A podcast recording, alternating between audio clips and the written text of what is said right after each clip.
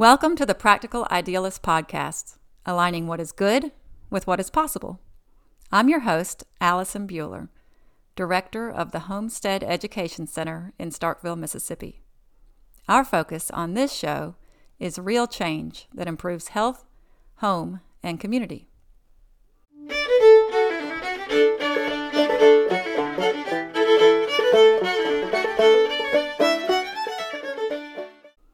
We are back in the swing of things at the Homestead Education Center.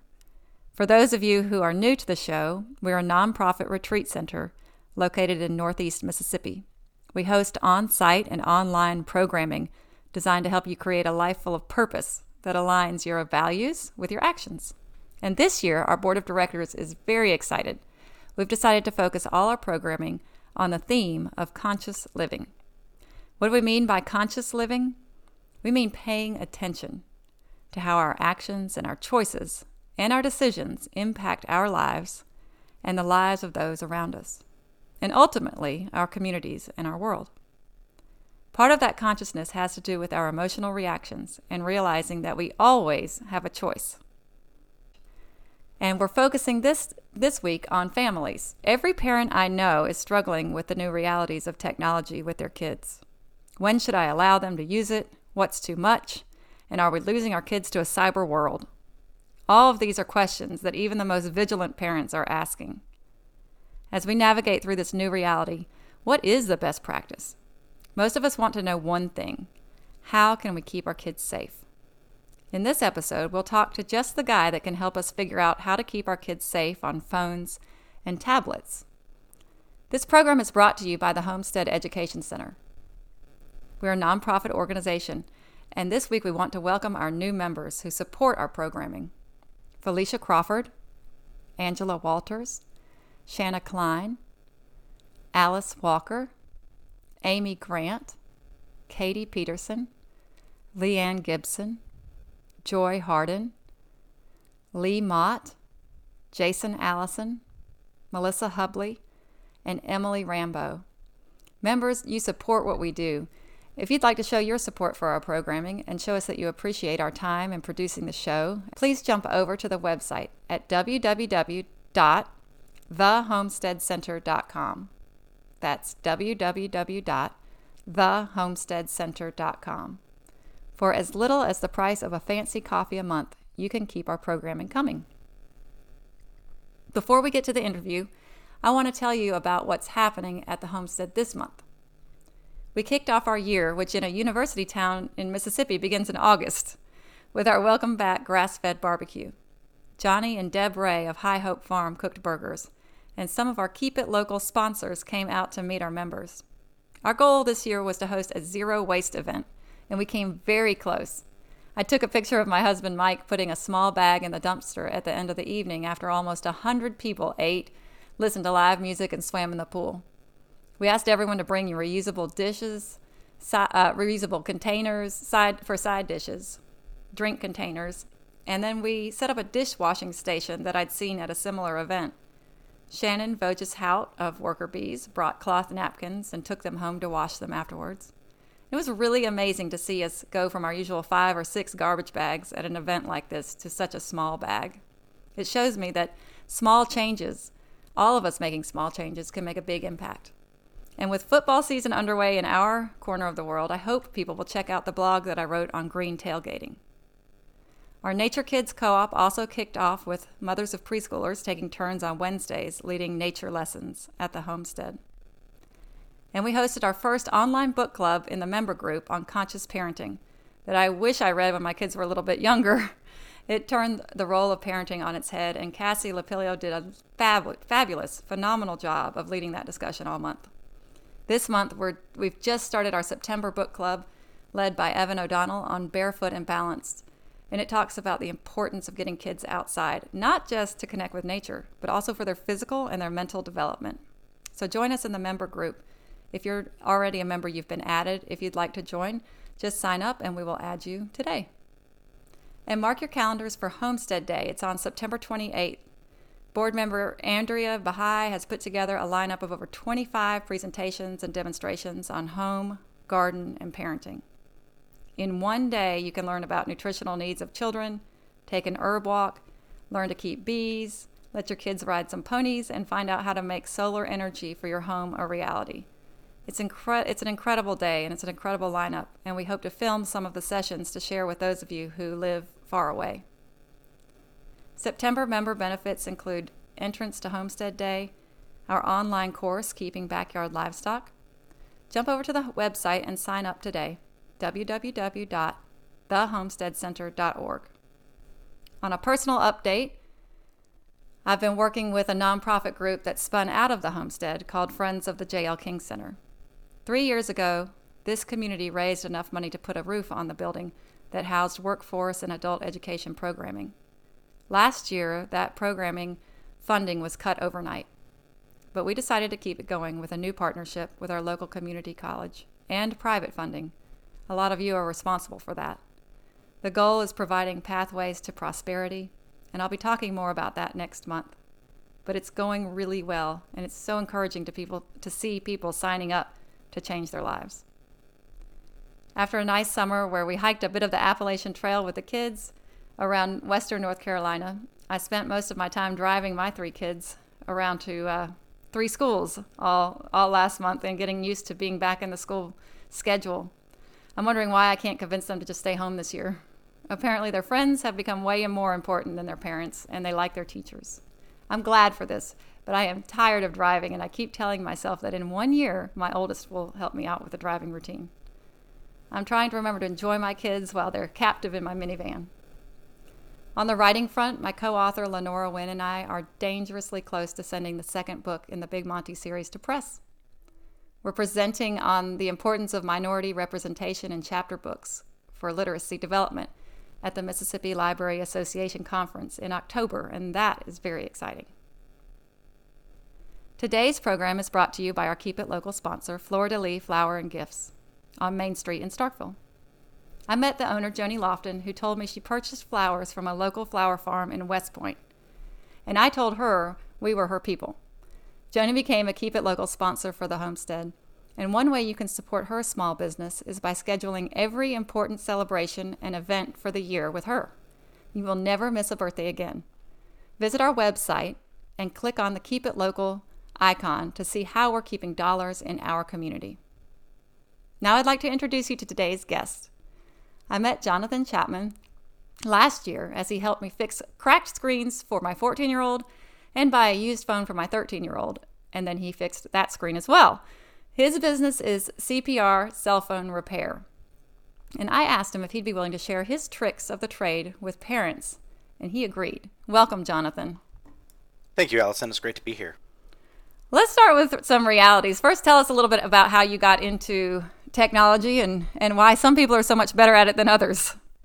Yeah, yeah. It it was something I rather fell into. Um, my uh, college degree was actually in theater. I was actually a professional actor for a few years. I actually got paid to be on stage and be in film and commercials and industrials for uh, law firms and things of that nature. But uh, unfortunately, that sort of went hand in hand with the the uh, the crash of 2008, uh, mm-hmm. that uh, Great Recession, and it did not seem prudent to uh, most people at that time uh, to go spend hundreds of dollars on theater tickets when they were having trouble, you know, keeping their mortgages and paying their bills and keeping food on the table. So I basically transitioned what I learned in regards to the to the social and, and presentation aspects of uh, theater arts into a uh, customer service and sales um, sort of focus. And uh, I'd always liked technology.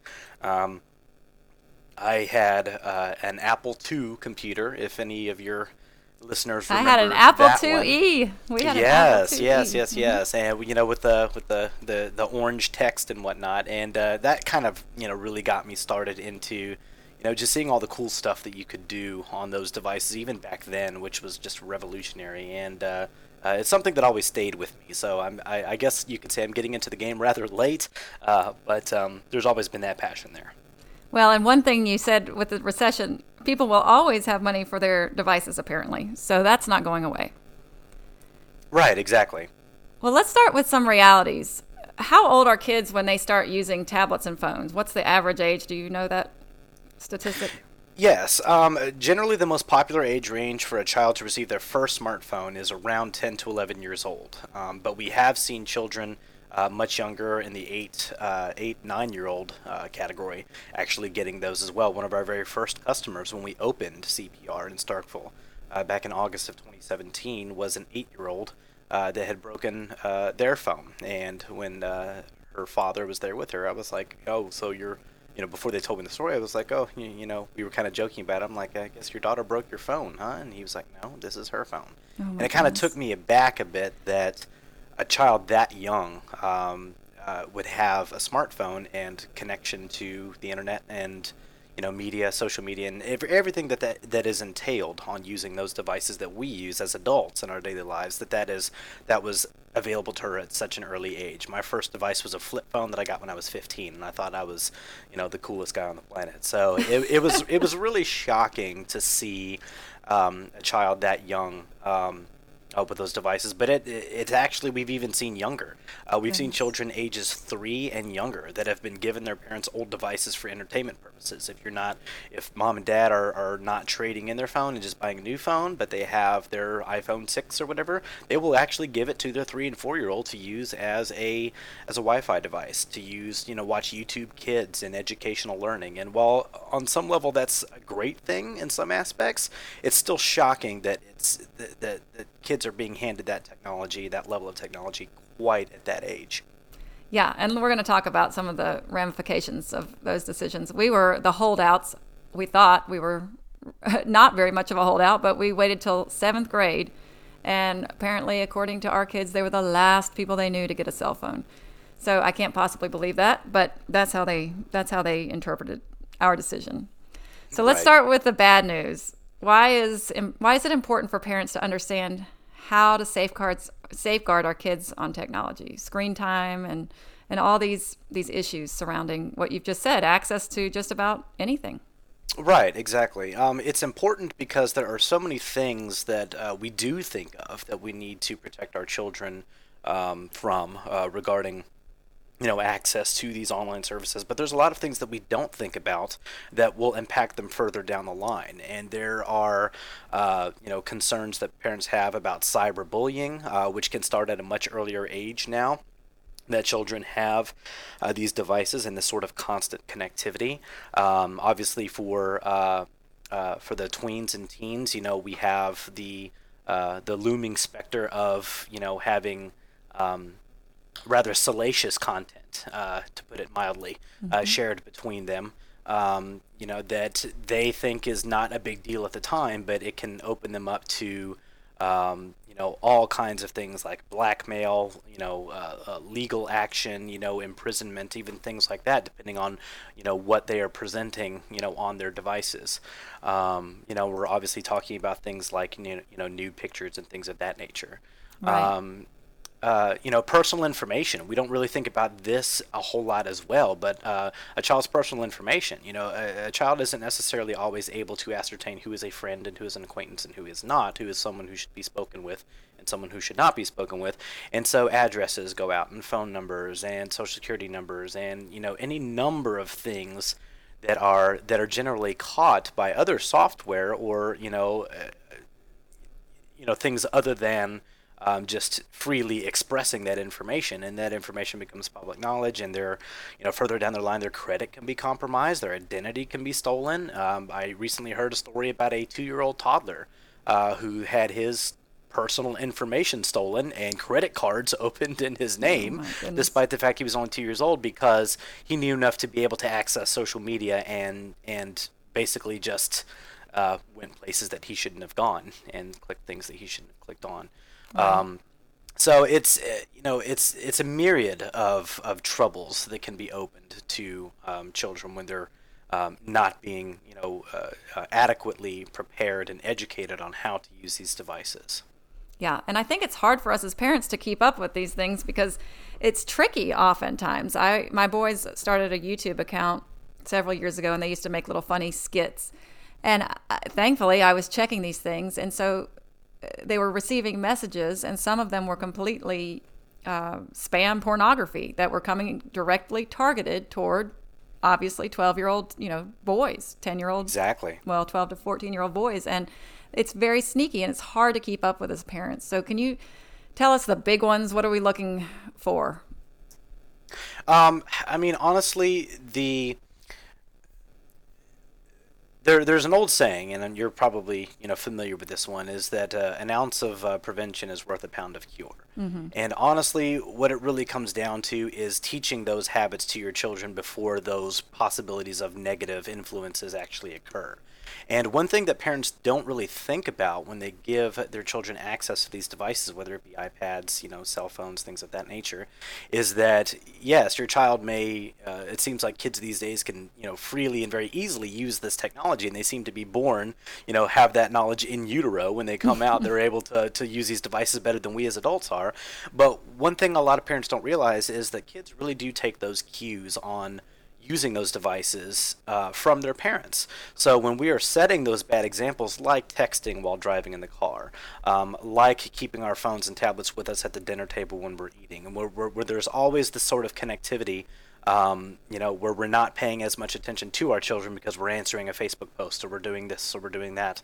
Uh, you know, kids pick up on that and they're just like, well, hey, if mommy and daddy can, you know, sort of tune out, um, you know, during things like driving, uh, then I certainly can too. Whenever you know uh, I get to that point. So honestly, it, it's it's, it's really catching it before it starts is honestly the best thing. And if you imbue your children with those good uh, practices and uh, set those limitations and make those, um, you know, make those expectations known up front, you know, uh, you know, let them know basically about what we call digital hygiene, which is mm-hmm. basically you know, uh, you know when to use these devices, how to use these devices, um, and things of that nature. Staying within data limits, uh, you know, avoiding that inappropriate content and steering clear of you know things like cyberbullying and and uh, exposing personal information to uh, uh, privacy. Uh, they're going to follow the way that their parents use the technology. Right. Um, so use it wisely, and your children most likely will use it wisely as well. Right. And we have to remind ours always that this these are not their devices. These are our devices that we are letting them use. Exactly. So on the flip side though, there are incredible benefits to kids being so savvy with technology. Can we talk for a minute about those? Yeah, there are. Um, you know, there is this social aspect, and a lot of people, a lot of parents think that their children are actually getting less social because they're using you know their phones more and social media and Instagram and Snapchat and things of that nature. Uh, that's actually incorrect. Uh, we are not getting less social. We're actually getting too social. Um, we're trying to please everyone that we know or even people that we don't know. And and while social media is great for staying in touch with people that matter to us, uh, you know, devoting your time and focus to someone that may not be worth that, or basically being a part of those platforms simply for clicks and views and likes and whatnot it gives children a false sense of acceptance and it mm-hmm. gives them a false sense of what a true relationship really is. So, you know, while while children these days are steering more away from that impersonal in, interaction, you know, and actually, um, you know, live personal engagement, um, the good news is that. Uh, with that social media usage, uh, they are broadening that net. Uh, they are broadening that scope of uh, people that they know and uh, different cultures that they interact with and ethnicities and sexual orientations and things of that nature. Um, you know, you do get to know more people and you get to have some really great experiences and learn. Uh, quite a lot using these uh, social media platforms and, and using this digital technology. Um, and then, of course, that goes, you know, hand in hand with uh, learning how they're being used. You know, it's it's not a uh, fact lost on anyone that we are becoming much more of a uh, technology based culture here, and we're moving more towards automation, so there's less blue collar jobs, and more and more things are being automi- uh, automated and computerized and things of that nature. And we're going to need a workforce uh, that, that is conversant uh, with that type of uh, technology.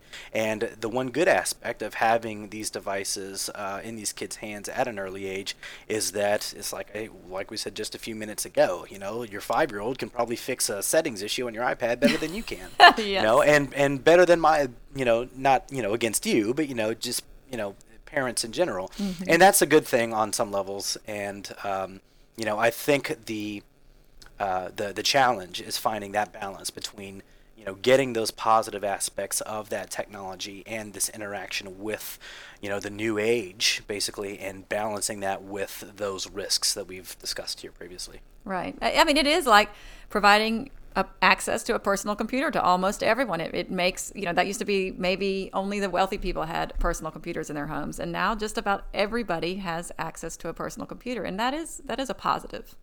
Exactly. But let's get practical. So let's tell us about, let's start with screen time. I was blown away when I found out you could go and look at how much screen time your children and yourself, boy, it's, it's an eye opener if you look at your own screen time.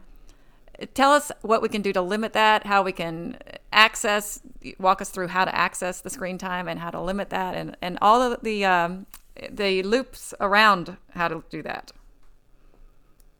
Right, exactly. And for some of your listen- listeners that may not be entirely familiar with what you're what you're talking about, if they have never heard of screen time settings or if they have just not gotten around to putting that on their children's devices, basically what screen time is is basically being able to determine uh, how much your child is using their devices, and those settings are accessed on your device as a parent, and also, um, you know, to a limited extent, the device that the child is using. So you do have to have, uh, you know, physical access to the child's device at least initially for the setup, and you basically set the parameters of that screen time. I want from uh, 8 p.m. to you know 7 a.m. I want this device to, you know, not be able to to basically use its screen. Is essentially what screen time is, uh, where the phone basically just goes into sort of like a sleep mode or a paralysis type of mode, or you just can't uh, do more than you know making a simple phone call or a text. Um, the problem is kind of like uh, what I think you uh, told me privately, and what some other parents are finding is that children are able to get around this. Yes. And, uh, you know, there are, since you have a time limitation on things like screen time, children just change the time.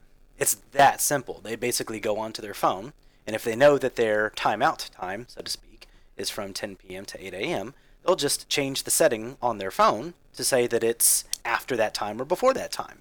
And so they're able to use that phone and thereby circumvent those screen time limits. And I wish I could tell you that there was a way to get around that, but let me put it to you this way. We have international governments, you know, billion and trillion dollar govern- governments like the United States. The United States government is still worried about hackers and is still worried about digital security. And why is that? We have the best minds on the planet. We have all this money. We have all this access technology. Why are we still not able to say, hey, you know what? We have a 100% foolproof way to keep, you know, people out of what we want them to keep them out of and, and not do things that we don't want them to do? And the simple answer is there is no way around that.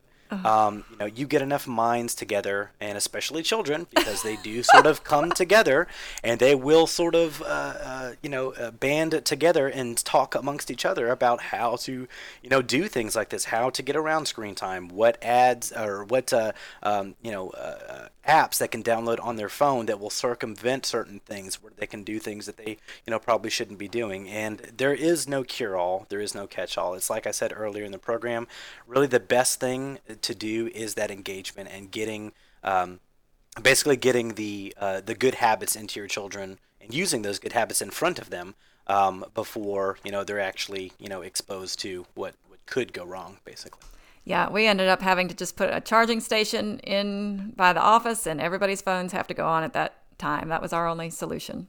Right, exactly. And you actually talked to a great point there. Uh, um, there's media free zones, which is a great thing that a lot of uh, parents and households have done, where you say, okay, at the dinner table, there are no phones. Mommy and daddy don't get to have their phone. You know, brother and sister don't get to have their phone. No tablets, nothing like that. And, or, uh, you know, you know, a section of the living room or, you know, upstairs, you know, in some area. Basically, whenever members of the family are there, you're going to be connected with each other. You're not going to be connected with devices. So, media free zones is a great, simple thing that you can actually set up in your household and, and just lay those ground rules uh, for everyone to follow. Um, something else is, uh, and Allison, you might remember this when you were a kid. I certainly do. Board games. Do you remember those? and puzzles. Yes. You know, eh, we used to, families used to get together around the dinner table or in the living room once or even a few times a week to bond over board games and puzzles, etc. Um, we need to get back to that. Uh, we need to get back to.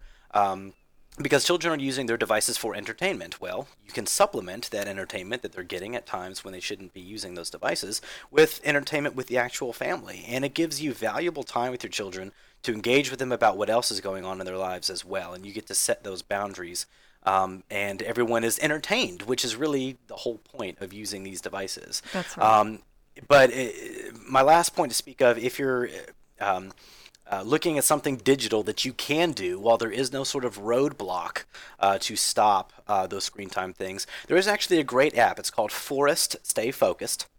And it's a game that you can actually play with your kids. The whole household can do it. And basically, it is you grow a tree on your phone. It's kind of like a digital tree. Mm-hmm. But the, the, the crux of the app is that the tree only grows if that app is on and nothing else is done. So basically, uh, if you deviate from that app, if you check a text message, if you go into Facebook, if you do Snapchat, if you you know do a video or something like that you're getting away from that app and that tree starts to die or dies. And you can make a game out of it with your kids and with your family. Hey who can get their tree to grow the biggest? And that's by you know keeping that app, that app open on their phone setting it aside and that is a way for them to get detached from their devices, but also make a game out of it. And oh, you know, little Billy, your tree grew three meters because you were off your phone for two hours, and that you know can be a huge deal to parents that are that have children that are seemingly addicted to their cell phone. So again, that app is called Forest Stay Focused. It's available on the Play Store from Google and also the App Store with iOS, and it's just a neat, fun little thing uh, where uh, you're setting a restriction of some kind, but it doesn't feel like it to the child. It's still a game. You know what I mean? I like that. Thank you. What do we do about limiting content access and ads and things like that? Do you have any suggestions? Um, honestly, it's it's being engaged with your children, and it goes back to that um, that informing them of basically how to use those those devices correctly. Uh, really, is what that comes down to. Um, there are things you can do um, on a certain level in terms of um, you know changing settings on your router or your modem inside your house so that you know everyone basically gets restricted from you know certain ads and uh, content access and things like that how do you do that with your router um, actually, all routers routers have a way that you can actually go into the settings from your computer, and there is it's actually in the manual of pretty much all routers that you buy at Walmart, you know, Best Buy, whatever. Okay. There's actually uh, inside those manuals they tell you how to configure your router, and most, if not all of them these days, have built in parental controls. They have built in filters of some kind, media filters, things of that nature. Um, you know, it's it, pretty much all devices have that built in. You just need to be able to use, know how to access that, and know how to use it.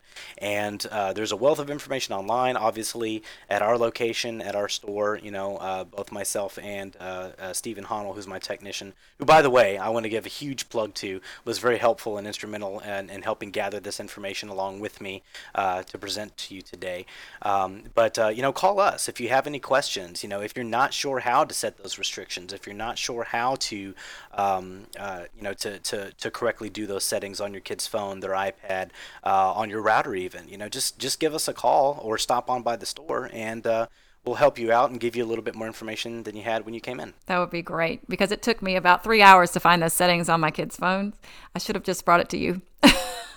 and then I, they probably found out how to override them anyway by now. So um, next time I will stop by and, and get some help. Let me ask you this what do we need to know about physical exposure? You know, you hear a lot of things, but uh, nothing seems concrete yet. Eyesight, uh, you hear about cancer from women putting their phones in their bras or men with their, you know, jean pockets and not using headsets. What, what do we know concretely about physical exposure to phones and devices? Right, exactly. Um, there is no real direct link yet to things like cardiovascular disease or high cholesterol, uh, but there is actually a direct link to obesity, especially in regards with uh, to children. And basically, what that stems from is when children are using their iPhones, their iPads, and they're and they're sedentary. You know, they're on the couch, they're watching Netflix, they're doing whatever for hours and hours and hours at a time on these devices. You know, what do a lot of us adults do when we're you know chilling out and watching Netflix or something? We're usually snacking on something, reading something.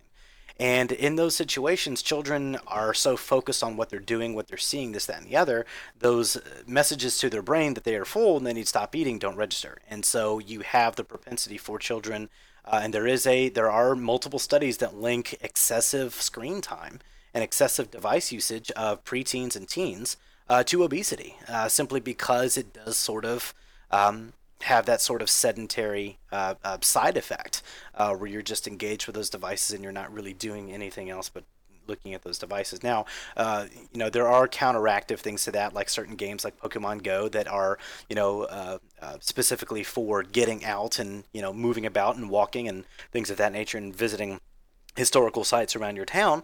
Um, but you know, for the most part, that that is a real concern of doctors and uh, scientists these days is that uh, there do seem to be increasingly strong links uh, between obesity and excessive usage, especially of those younger children. So, um, but yeah, like you said, uh, more sadly is probably right around the corner. We are probably going to learn quite a bit more in the coming years of what those direct health uh, risks are, especially in regards to children. Uh, teens uh, have reported sleeping less uh, because they reach for their phones at night. They're not using Do Not Disturb, and so whenever a text comes through or a ping or a message or something like that, and their you know phone turns on, they're waking up out of that REM sleep and they're rolling over and looking their phones, and it's it's it's causing those sleeping uh, issues um, and insomnia and things of that nature. And I've and heard about the eyesight stuff with yeah. the blue screens. Is that have you seen anything on that? Yes. Yeah, yeah, pretty much all phones these days, iPhones and Android devices have what's called blue light filters. In uh, iPhones, it's called the True Tone display, basically where you can set your phone to look a different way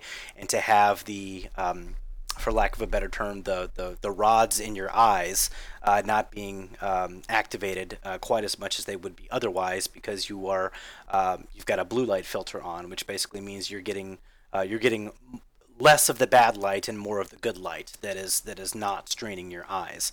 Uh, there are other things you can do like using dark modes uh, for night viewing. So if your child does use their phone at night in their dark bedroom, you know, as they're you know doing homework or you know this that and the other. Um, you know dark modes on phones uh, really help with that as well to reduce that eye strain and things of that nature. So uh, definitely using dark modes for night viewing and, and turning on those blue light filters if they're not already enabled in your settings on your devices is definitely a good thing to do. Okay and then you know you hear all the scary stuff about just wi-fi exposure and and I just read, I think, the new studies on autism and connecting with high levels of aluminum. And it's not the levels of aluminum, but it's the interaction with all the Wi Fi and the, eh, you know, floating around. Have you found anything new on this? Um, not really. Uh, to be honest with you, the, the, the more concern is really on the devices themselves and where they are in relation to you. Um, so, cell phones, by their nature, uh, do put out quite a lot of radiation and uh, the uh, the accepted level or distance that scientists and uh, technologists agree with is about 10 centimeters, which is basically the distance from your, your mouth to your phone when you've got your phone to your to your face and talking on it. Um, anything less than that, radiation exposure actually increases with proximity. So the closer your phone is to certain parts of your body, the more radiation you're getting. Um, so we do not recommend, like you said, that women keep their phones in their bras, that men keep their phones in their front pockets. Um, do other things like have a have a waistband case for men. Uh, men, you know, they have clip-on, you know, belt cases where you can keep your phone further away from uh, the bits, basically, mm-hmm. so to speak. and um, women you know keep it in keep it in your purse you know keep it in you know a, a, clutch or something like that that is that is far enough away from your body so that you're you're keeping that proximity more than that 10 centimeters from any vital part of your body and thereby reducing that radiation risk. And do you recommend using the earbuds um, yeah, uh, they're obviously it's just like any other piece of technology that is close to your face or, or, or embedded within you. Uh, don't leave them in excessively. Um, if you're a person like uh, my technician, if he is listening to this or does listen to this, that has his AirPods in all the time, it seems like uh, that's that's probably not a good thing to do. So have them in there when you need them. If you're out jogging, running, exercising, if you are, you know, any, any other situation where you need that. But when you're done, put them away um, because you are still uh, getting signals and there is still that radiation and there is still um, you know that very close proximity again with those electronic devices to to vital organs of your body. So just limit that however you can. Okay. Well, I know because you deal with this on a daily basis. What are some of the tricks that you can leave us with? And then please tell us a little bit about where people can find you, especially lo- a lot of our, lo- our listeners are local, but I think they can find you online as well. Um, so leave us with that. What's a, a, a trick that we need to know as parents? And then where we, where we can find you for other advice. Right. Well, um, a, little trick that a lot of uh, parents really need to know is actually, especially with iPhones, and I'm going to speak about iPhones in particular and uh, iOS devices. Um, is restrictions passcodes. So there is a passcode. Everyone's familiar with passcodes on their iPhone. You have your passcode to log in and unlock the display and do this and do that.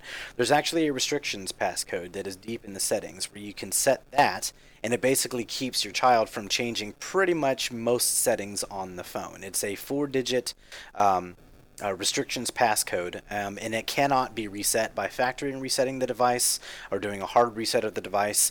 Uh, basically, to get that disabled, the person that created it needs to needs to disable that.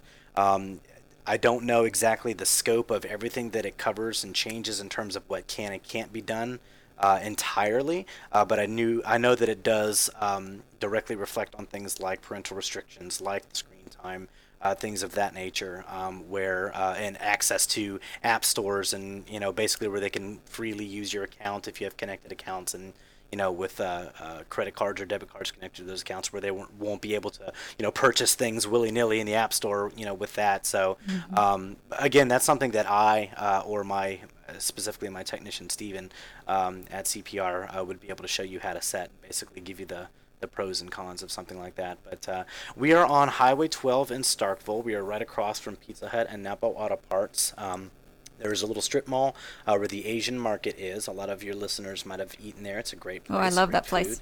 Yes, so good. We are in that same little strip mall. So we're right there in between on that side of the road. Uh, Deweese Pawn Shop and that Walgreens right there at the corner of Louisville Street and Highway 12. So um, definitely encourage all your listeners to give us a call. Uh, our phone number at the store is 662 uh, 617 5362. Uh, our website is just cellphonerepair.com slash Starkville. Um, and yeah, uh, you can find us on Google and Yelp and pretty much anywhere else, and uh, you know we'll be happy to help anybody. Well, I uh, hope you don't have to. Hope you don't have to help us again anytime soon. We've been in there a lot this year, but we really, really you, appreciate. You keep the doors open for us, Miss Allison. We appreciate it. well, thank you for your time, and I hope everybody found some tip that they didn't know. And if you can't figure it out on the settings, go see Jonathan, and he'll help you figure it out. Thank you for joining us today, and we're having our own reset retreat. Um, it, pretty soon at the homestead, so we'll talk a little bit more about that. But I do think your best point was that we model what we want our children to do. And so if we are using our, our phones excessively and addictively, which many of us are, then we've got to really look at our behavior first. So thank you so much, and I hope you have a great week. Wonderful. It was great being here. Thank you.